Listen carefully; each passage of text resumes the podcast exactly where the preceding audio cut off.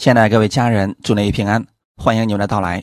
现在是我们进行的彼得后书的最后一讲，今天我们要进行的是彼得后书第三章十四到十八节的内容。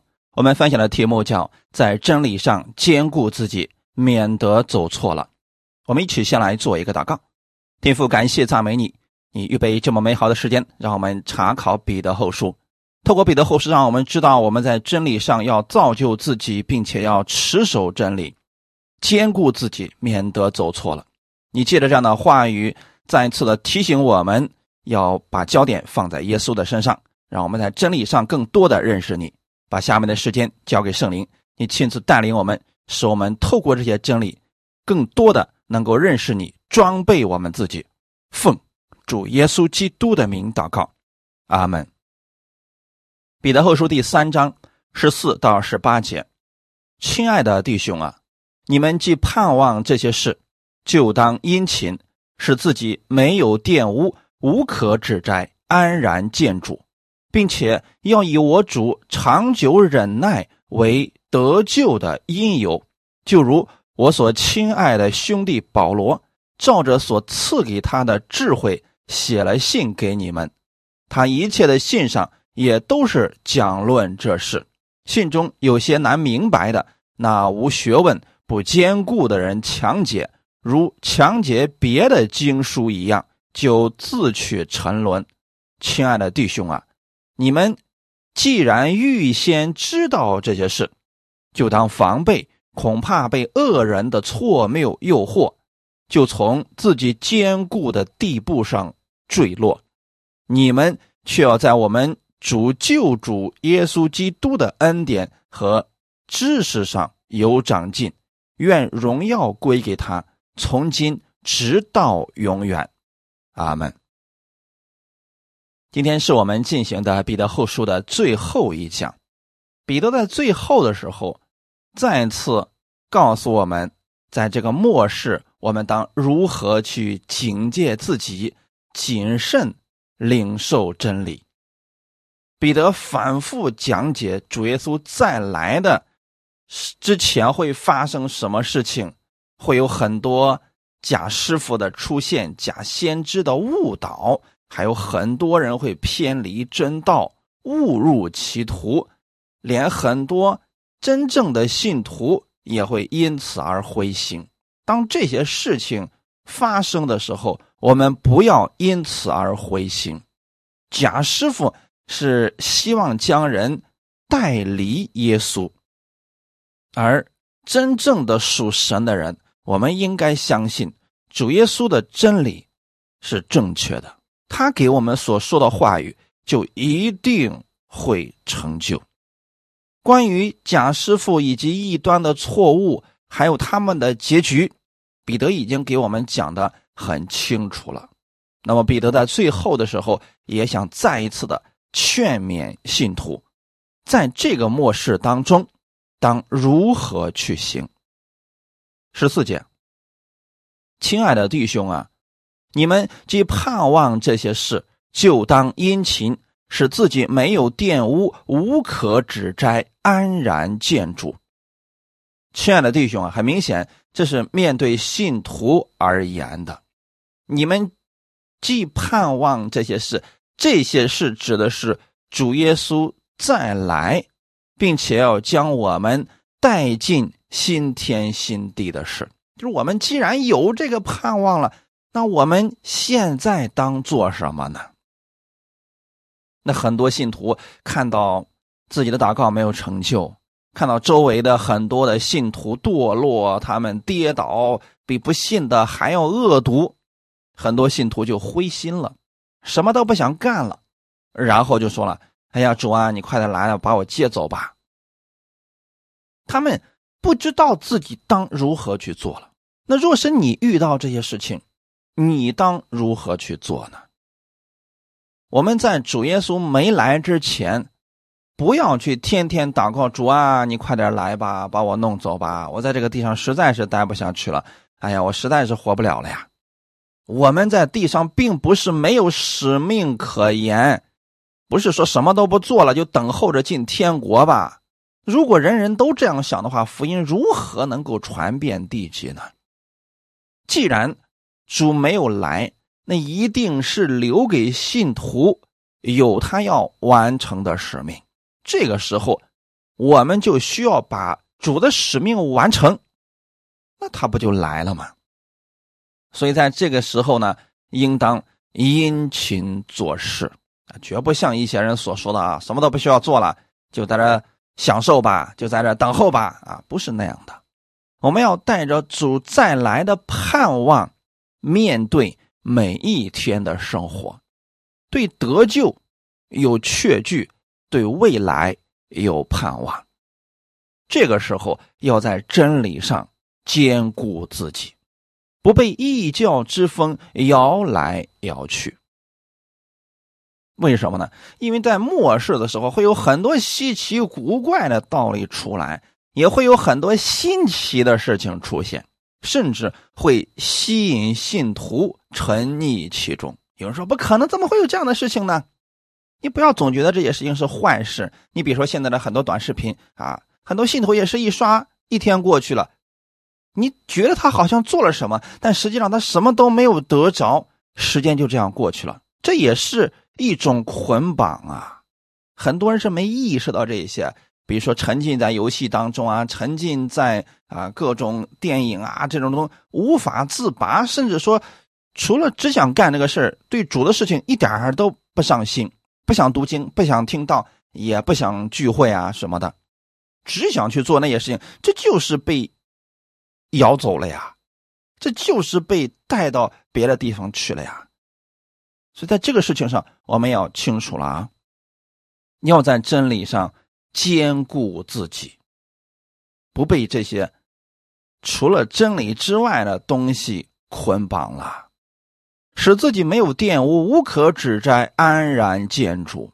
那这里指的就是信徒的好行为了。所以弟兄姊妹切记，我们信了主之后，神希望我们有好行为，这是过去的使徒们都强调过的一个事情。那像一些人所说的，得救之后啊，你想怎么过就怎么过吧，反正神不再定你的罪了，不是这样的，绝不是这样的。你要效法基督，在这个世界上就完成主的大使命，传福音到地极，要做众人的榜样。阿们。雅各书大家一定要好好读一读，你就知道了，那是对我们生活的祝福呀。雅各书第一章二十六到二十七节，若有人自以为虔诚，却勒不住他的舌头，反欺哄自己的心，这人的虔诚是虚的。在神我们的父面前，那清洁没有玷污的虔诚，就是看顾在患难中的孤儿寡妇，并且保守自己不沾染世俗。很多人就会说了，我很虔诚啊，啊，我在神的恩典当中啊，我是神的爱子啊，口号喊的是挺亮的，却勒不住他的舌头，什么意思呢？嘴巴上胡说八道，今天论断这个人，明天攻击那个人，就好像普天下只有他是最正确的。但实际上他的生活过得如何呢？他心里非常的清楚，他嘴上可以攻击别人，看不起别人，他自己过得很苦，心中充满了苦毒，这就是他欺哄了自己的心。他可以在别人面前表现得很好，却无法正视自己的内心。这样的人，他的虔诚是虚的。就什么意思呢？他嘴中所说的都是不可信的，也不可跟随的。那究竟什么样的虔诚才是被神认可的呢？在我们的父面前，清洁没有玷污的虔诚到底是什么呢？这里给我们也讲解了，看顾在患难中的孤儿寡妇。哎，什么意思呢？原来一个人虔诚不虔诚，不是看他嘴巴会不会说，能不能滔滔不绝的去讲，把别人讲的哑口无言，不是这个，而是看他有没有爱心。当一个人去看顾在患难中的孤儿寡妇，孤儿寡妇本来已经很可怜了，他还是在患难当中呢。这个时候很多人是不会去帮助这些人的，为什么呢？因为无利可图，因为没有人知道这些人不会给他什么回报，这就是原因了。所以说，如果说有人愿意去帮助一些无法回报给他的人，这样的人的虔诚才是真的。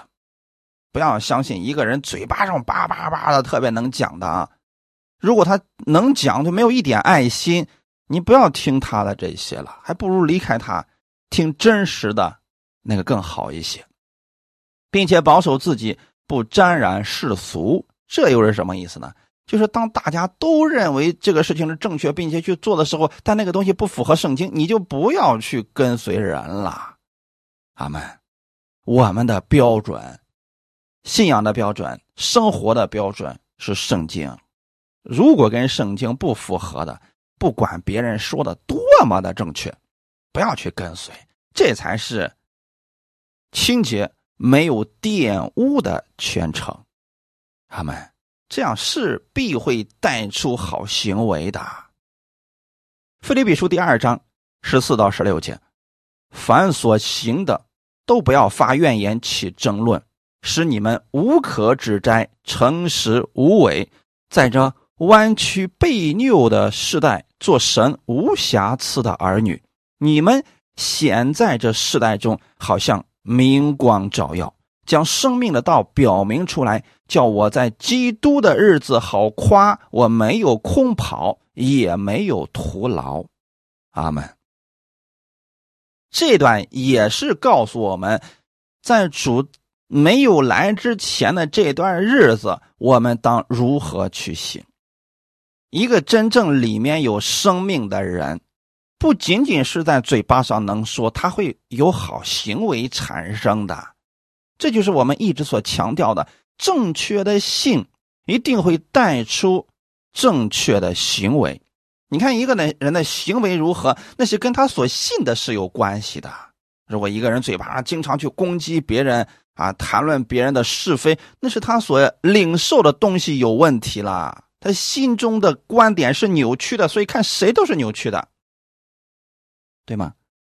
凡所行的都不要发怨言起争论。那人为什么会发怨言呢？因为不公平啊，因为觉得自己受委屈了呀，所以才会去发怨言，因为他的焦点没有在基督的身上。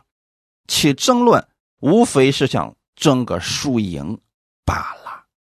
但若是我们真正明白主耶稣恩典的人，你不会去跟别人争输赢，你只是为了让别人得造就，有时候故意的输，让别人得造就了，我们也应当如此去行的。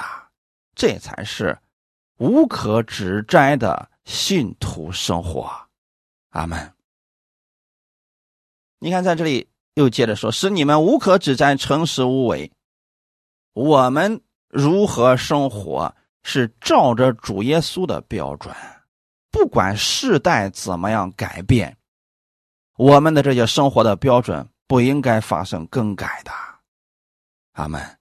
就算是在弯曲悖谬的世代，你也应当去持守神的话语而生活，因为我们是神无瑕疵的儿女啊。耶稣来到这个世界上的时候，当时的人们就是生活在堕落败坏之中，可是耶稣没有像他们一样。如今的我们是在一个更堕落败坏的世界当中，我们也不应该效法世人而生活。你可以去思想一下挪亚那一家人，在那个世代当中，整个世代的人都败坏了，都堕落了，整天心里所思想的都是恶。但是挪亚没有因为周围的人都是这个样子，他们就灰心，就不信神了，而是持守神的话语而生活。今天有很多信徒很奇怪，他们软弱的原因是什么呢？就是焦点总是在人的身上。那某个牧师做了什么糟糕的事情，所以我跌倒了，我不想信主了啊！因为呢，我周围的人啊、呃、都挺邪恶的，他们信了主之后比不信的还糟糕了，所以我不想信主了啊，因为呢，神没给我成就这个事情，我都祷告这么久了，神都好像没有听到一样，所以我不想信主了。他总是能够受人和事情的影响，发怨言起争论。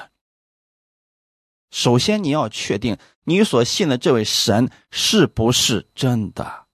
如果是真的，就算周围的人都不信，你也要信。如果这位主真的是赐恩典的神，就算周围的人都堕落，你要持守正义。阿们。不要因为他们你就软弱呀，他们是他们，你是你，你跟神的关系没有其他人能够代替的。你是神的儿女，显在这个世代中就好像明光照耀。这是什么意思呢？大家都在黑暗当中的时候，不是谈论怎么都这么黑啊，所以在黑暗当中大家一块堕落吧，不是这样的，而是你要像明光一样照耀。家里边有一盏灯就可以足以使整个黑暗的屋子充满亮光。如果说你周围的人都很堕落，就算是信主的也很堕落，你更要活出神的样式来，像明光一样去照耀他们，而不是跟他们去争论，而不是跟他们去呃发怨言，不是这样的，像明光照耀一样。你看每天我们看到太阳升起的时候，有很多人说了啊，我讨厌你太阳，你为什么要出来，我不喜欢阳光。你虽然可以这么去抱怨，可以呃不断的去发怨言，但是你看日光照样起来，送给万物温暖生命。这就是我们的神，而我们作为神的儿女就应当如此呀。越是黑暗，越显出光的重要性。那究竟应该怎么去做呢？在弯曲悖谬的世代当中，将生命的道表明出来。意思很简单，让基督的道透过你显在世人面前，给他们一点盼望，让你把基督的生命显明出来，让世人可以有得救的门路。所以我们很重要，就如同在黑暗的海面上有灯塔发出光芒一样。所以不要小看了那一点点微弱的灯光，很重要，会给人指引方向的。而你又知道真理是什么，所以就需要你殷勤的去做工，在这个末世的时候，把主的道透过你显明出来。阿们。虽然你周围有很多假师傅啊、假先知啊，很多糟糕的信徒啊，但是你可以做他们的榜样。至少保罗是这样活的。阿们。所以人家最后说，我在耶稣基督的日子没有空跑，也没有徒劳。他没有因为很多人对他攻击他就软弱不前，他也没有因为自己所做的事情受了很多委屈，所以他就呃不想再做了。他知道这一切他不是为某个人在做的，他是为神在做的。阿们。那最后说安然见主，这又是什么意思呢？什么叫安然见主呢？我们看一个人保罗，保罗确实他明白主耶稣的恩典之后啊，为主付出了很多很多。他在自己人生快要结束的时候，他没有遗憾，这就是我们所说的安然见主。你知道有很多人在自己生命快要结束的时候，他开始叹息，哎呀，我这一生啊，浪费了好多时间，用在了空虚的事情上，无意义的事情上。当自己生命快结束的时候，他突然他发现这个问题，这是多么可惜的呀。保罗不是这样的，他在自己生命快要结束的时候，他很知足。提摩太后书第四章六到八节，提摩太后书四章六到八节，我现在被交奠，我离世的时候到了。那美好的仗我已经打过了，当跑的路我已经跑尽了，所信的道我已经守住了。从此以后，有公义的冠冕为我存留，就是按着公义审判的主到了那日要赐给我的，不单赐给我，也赐给凡爱慕他显现的人。保罗知道自己的生命即将结束了，离开这个世界的时候到了，但是他没有后悔。他说美好的仗我已经打过了，属灵的征战呀、啊，为主付出，他做的已经够多了。他认为这个仗他打过了，当跑的路我已经跑尽了。这个路指的是什么呢？传福音。到罗马就已经是他能跑的最远的路了，所以他说当跑的路我已经跑尽了，当信的道我已经守住了。在保罗传讲主耶稣的恩典的时候啊，那受的逼迫可不是一点呀，犹太人有好多次就差点要了他的命啊，但是他没有放弃自己所信的，他一直持守自己所信的，并且确信自己所传的道是正确的。弟兄姊妹，你若有这样的信心，你就不会在末世的时候什么事情都不做，在家里边闲着，然后去听一些八卦的消息啊，去嚼舌头根子啊什么的，你不会如此的。你会知道你的时间根本就不够用啊，你就知道自己应当殷勤去做工了。保罗是这样的呀，所以在自己生命即将结束的时候，保罗他知足了，他说有公义的冠冕为我存留。他知道自己这一生所做的所有的一切都不是突然的，是神认可他的。阿们。那如果说我们把时间浪费在跟别人争输赢、埋怨，整天做一些无意义的空虚的事情，到我们生命结束的时候还能留下多少呢？我们将来在主面前能得多少赏赐呢？你去攻击别人，你去天天在背后说别人的坏话，这些神不纪念的，神不再纪念你的罪，所以这些都是浪费时间的事情了。那保罗在说这些的时候，是期望我们把时间用在有意义的事情上，因为主来的日子近了。最后他说，神给我的这个赏赐不单是给我的，也是给凡爱慕他显现的人。你若是焦点常在基督的身上，到你生命结束的时候，你是没有什么遗憾的。否则呀，离开了主啊，人生当中有很多遗憾的。希伯来书第十三章十七到十八节，你们要依从那些引导你们，切要顺服，因他们为你们的灵魂时刻警醒，好像那将来交账的人。你们要使他们交的时候又快乐，不致忧愁，若忧愁就与你们无益了。请你们为我们祷告，因我们自觉良心无愧，愿意凡事按正道而行。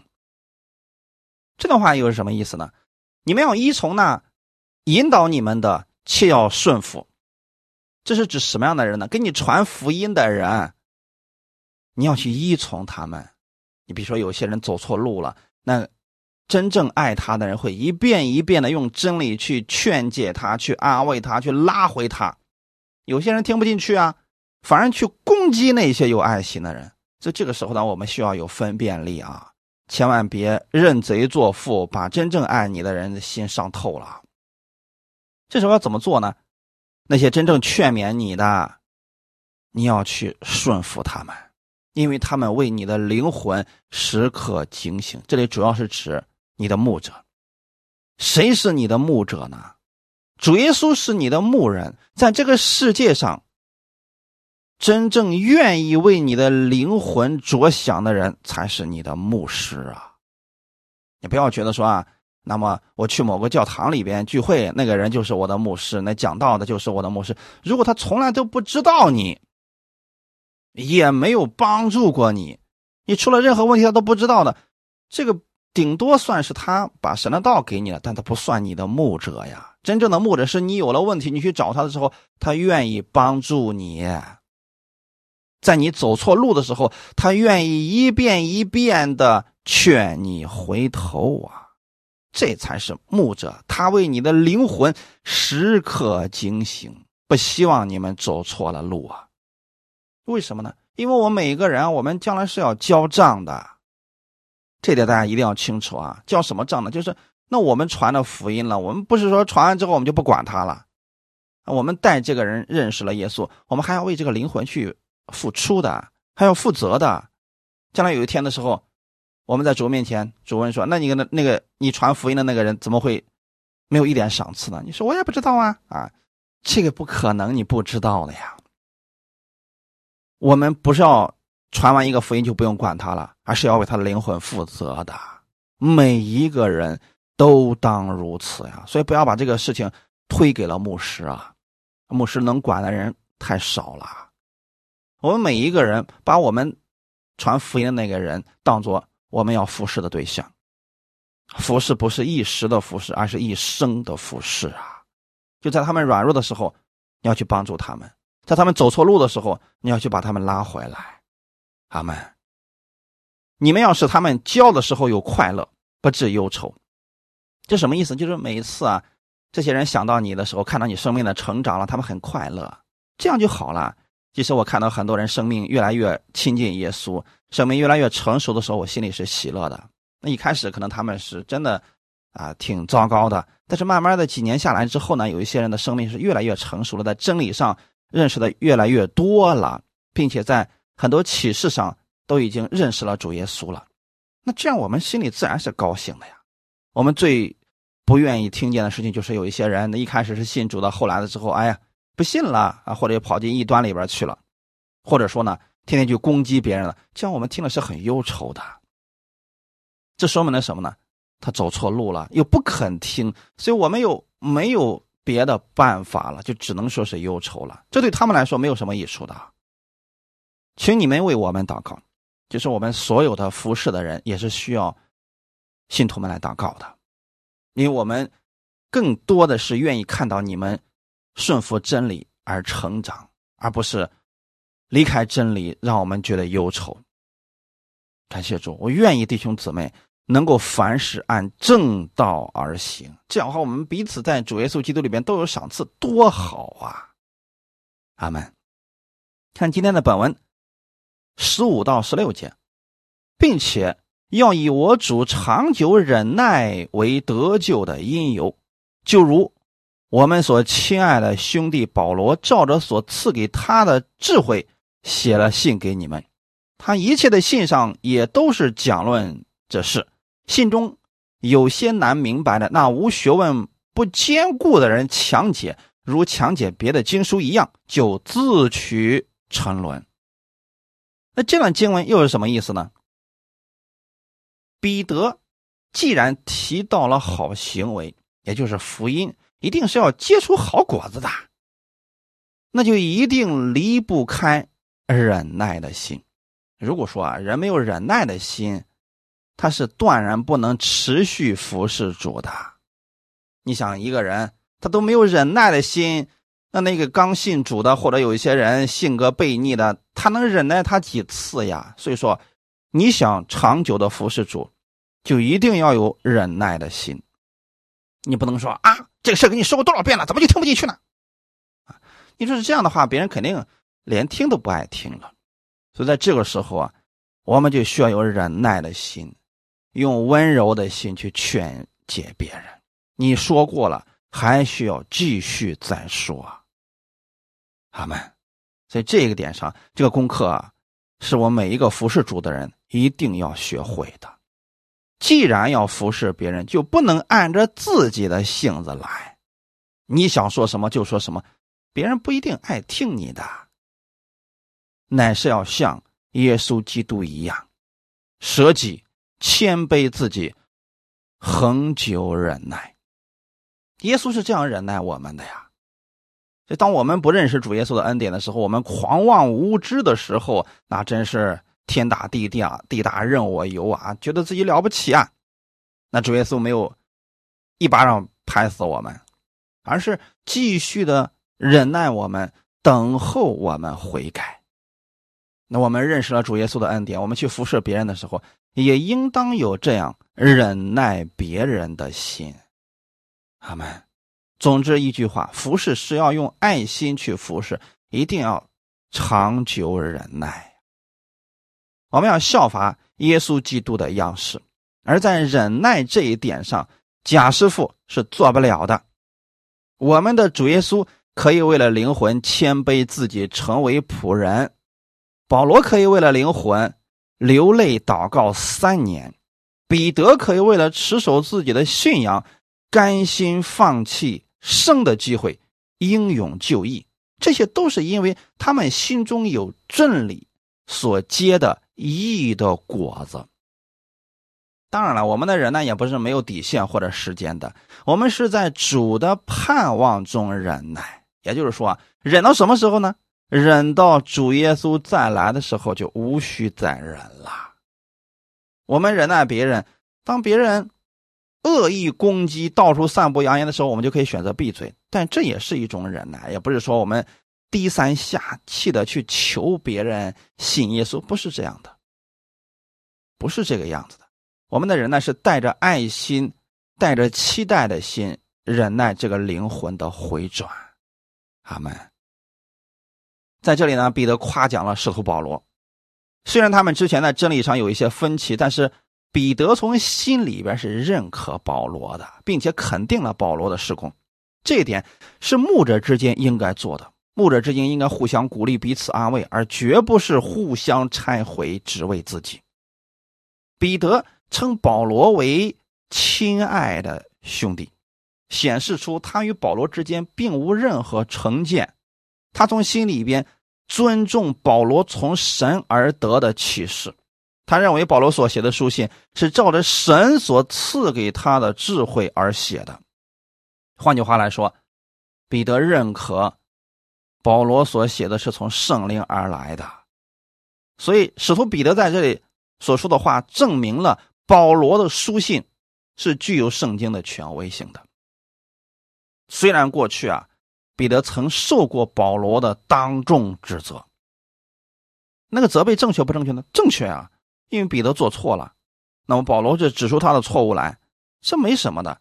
可有一些人可能会受不了，因为啊太过于爱面子了啊，当着别人的面来这么说我，我还有面子吗？从此有可能就记恨这个人了。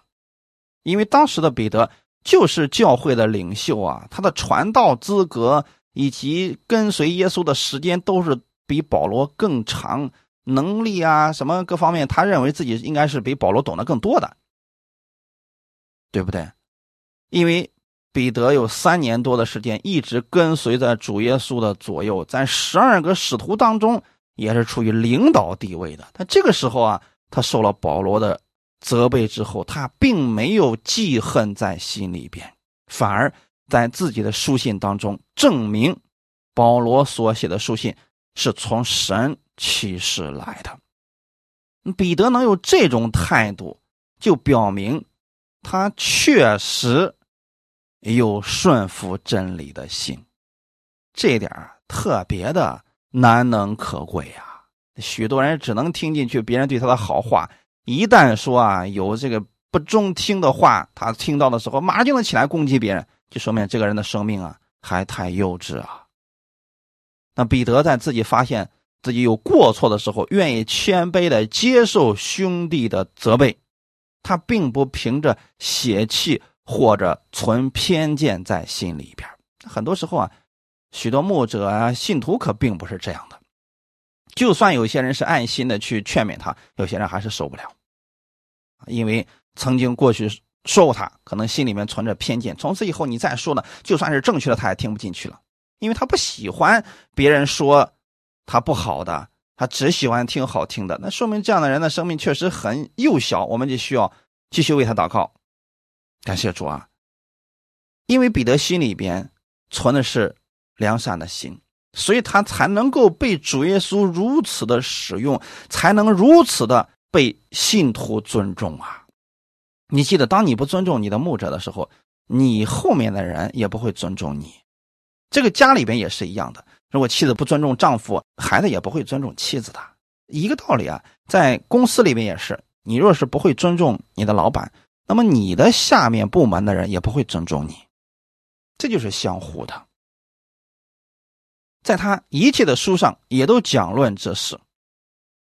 彼得在这里指出了不单是我讲出来了，关于主再来的时候会有很多的假师傅的出现，哎，保罗也说了很多有关主再来的事情。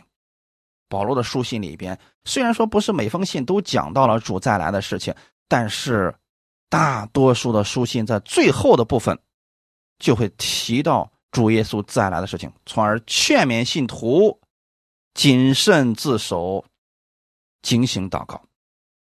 感谢主啊！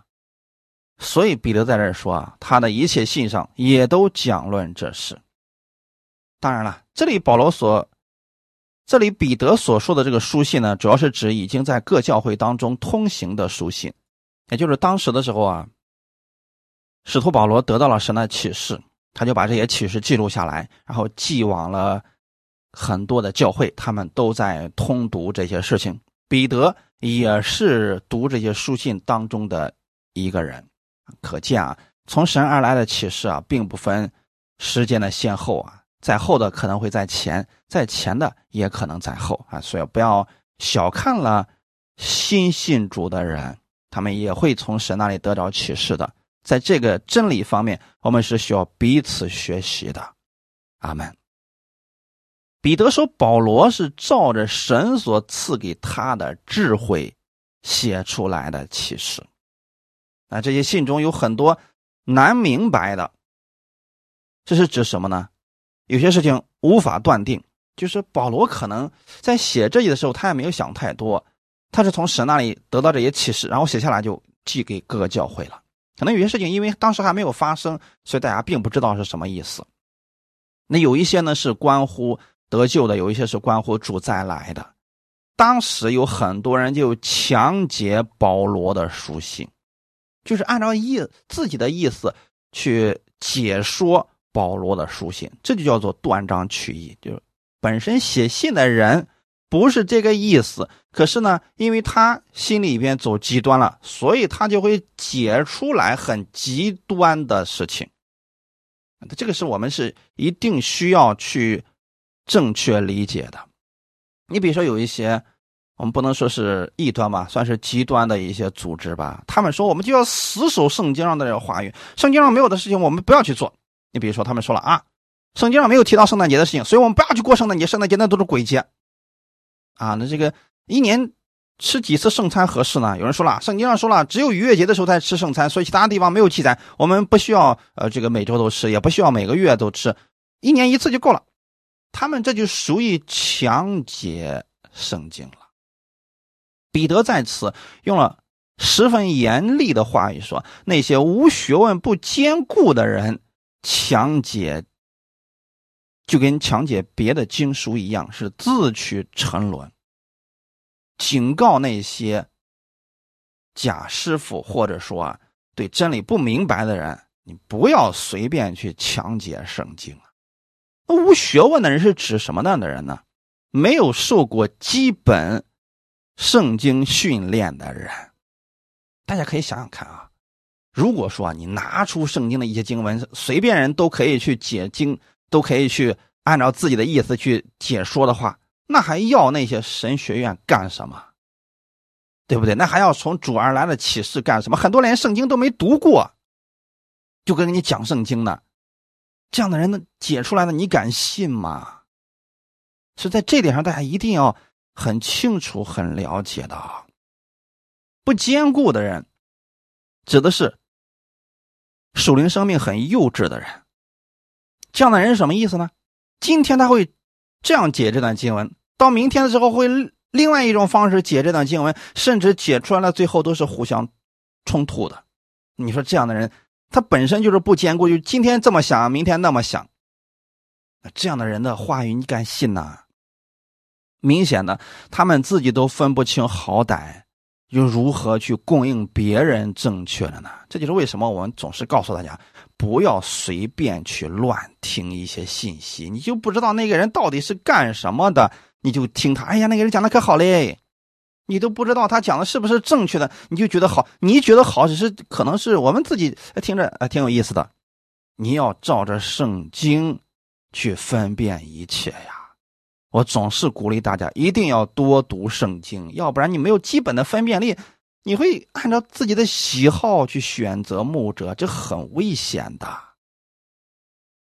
很容易是被各种异教之风摇动，就飘来飘去了呀。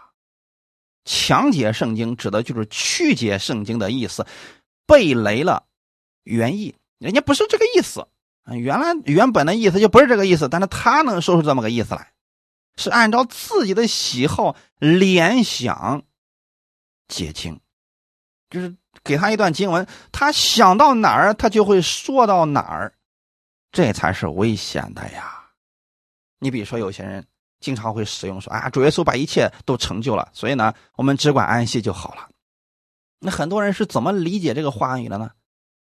我听过很荒谬的一些解说方法啊，我借了你的钱不用还了，为什么呢？因为主耶稣把一切都成了呀，所以说我就不需要还了呀。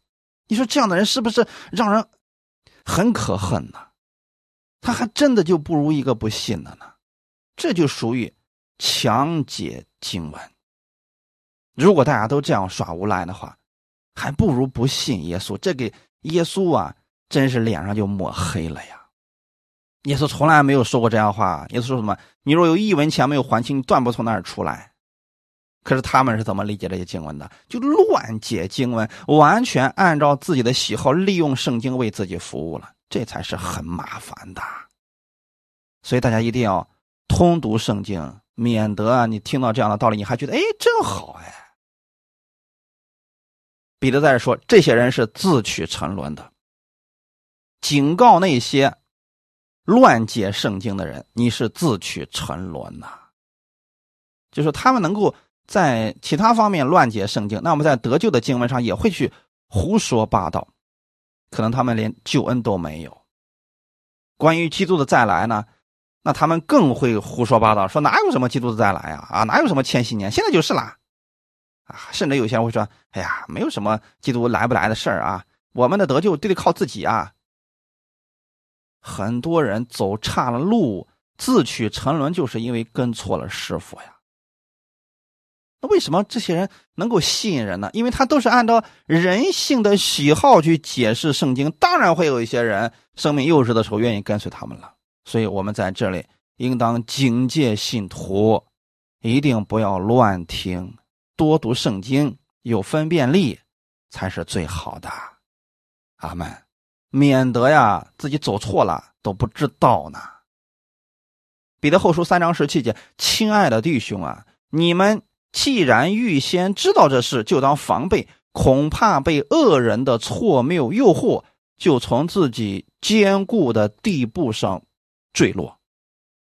彼得说这也是不是让信徒灰心，而是警戒他们，让他们有防备之心，别跟错人了。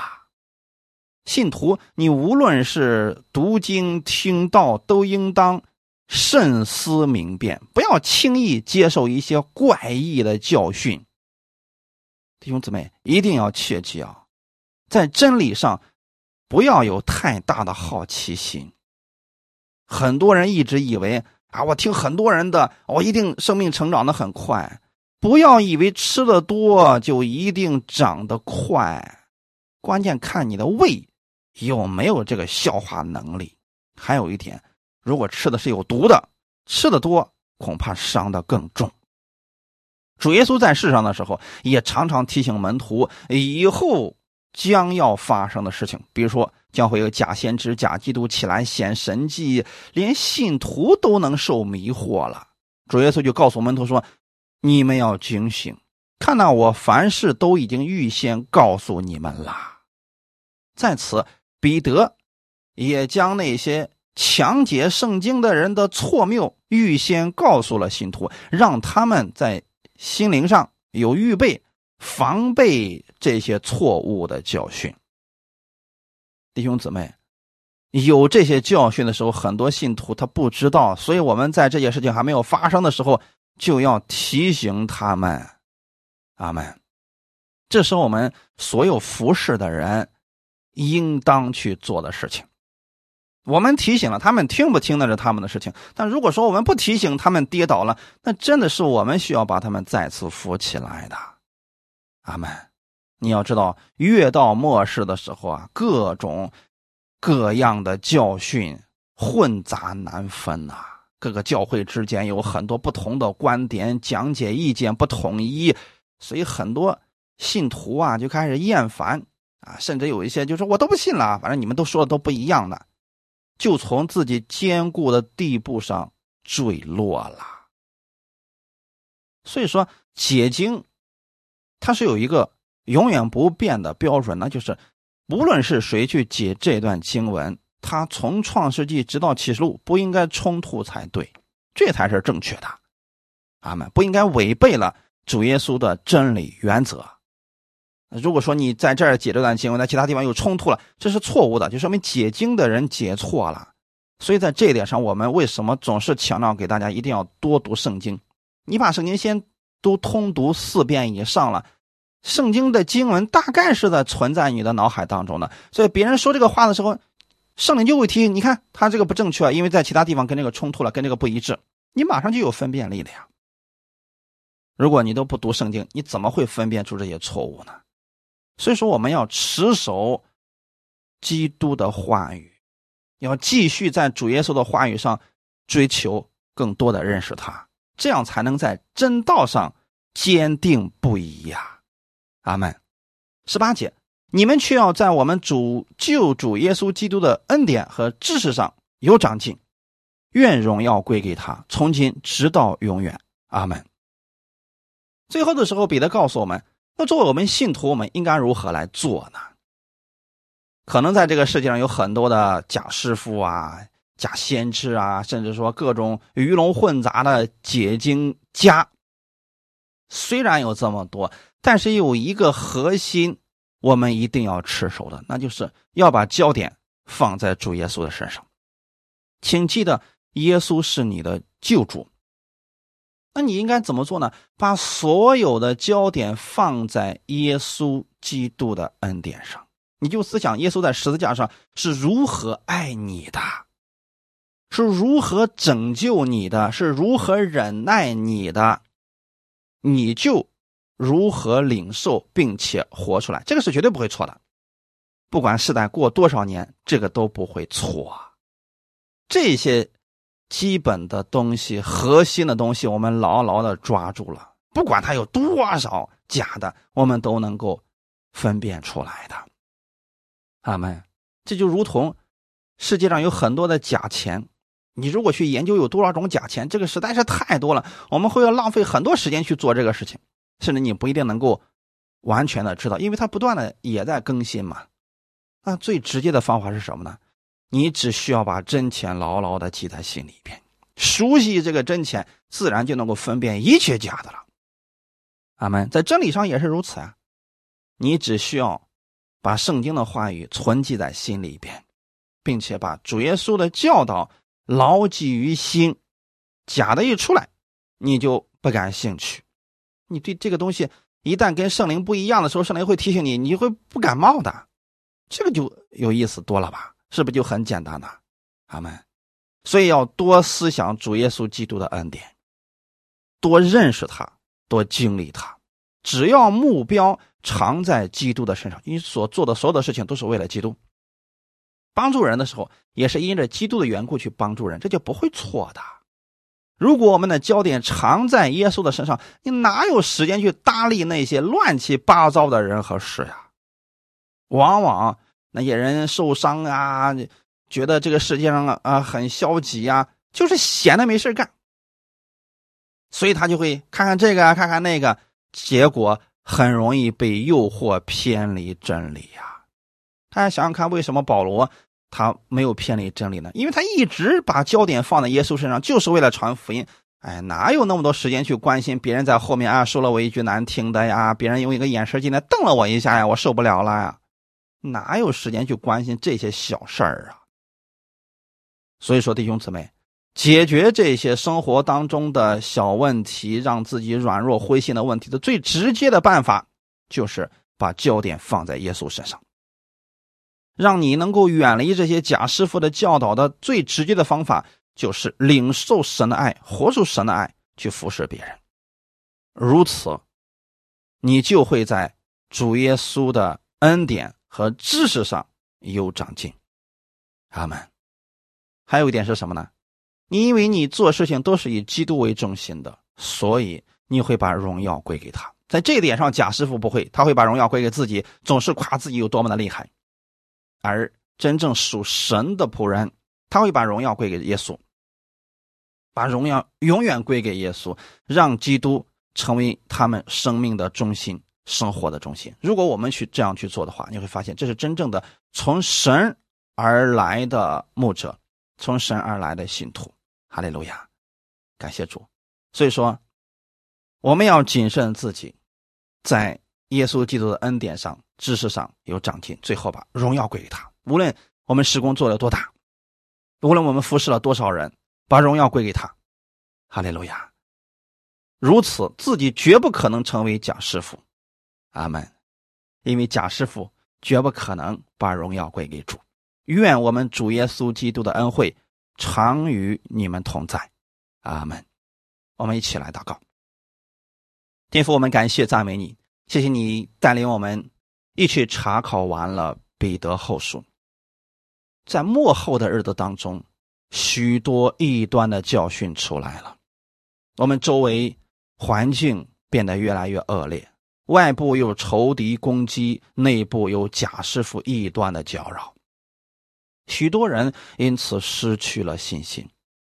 但我们要把我们的焦点放在耶稣基督的身上，因为至今为止，你依然坐着为王，这世界的一切还在你的手中。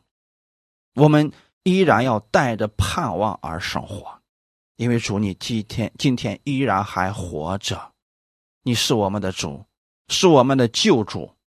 感谢主，越是在这末世的时候，在黑暗的时候，我们更需要耶稣基督的恩典。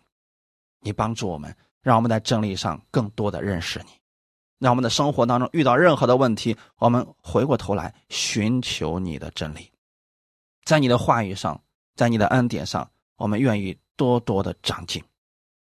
请你把这样的真理存放在我们心里边，让我们持守真理而生活，不管周围的人如何生活，我们愿意按照你的话语而活。请你带领我们，感谢赞美主，让我们的生活当中经历你，也把这个福音传出去，是别人因着我们看到基督的荣耀。一切荣耀都归给你，奉主耶稣基督的名祷告，阿们。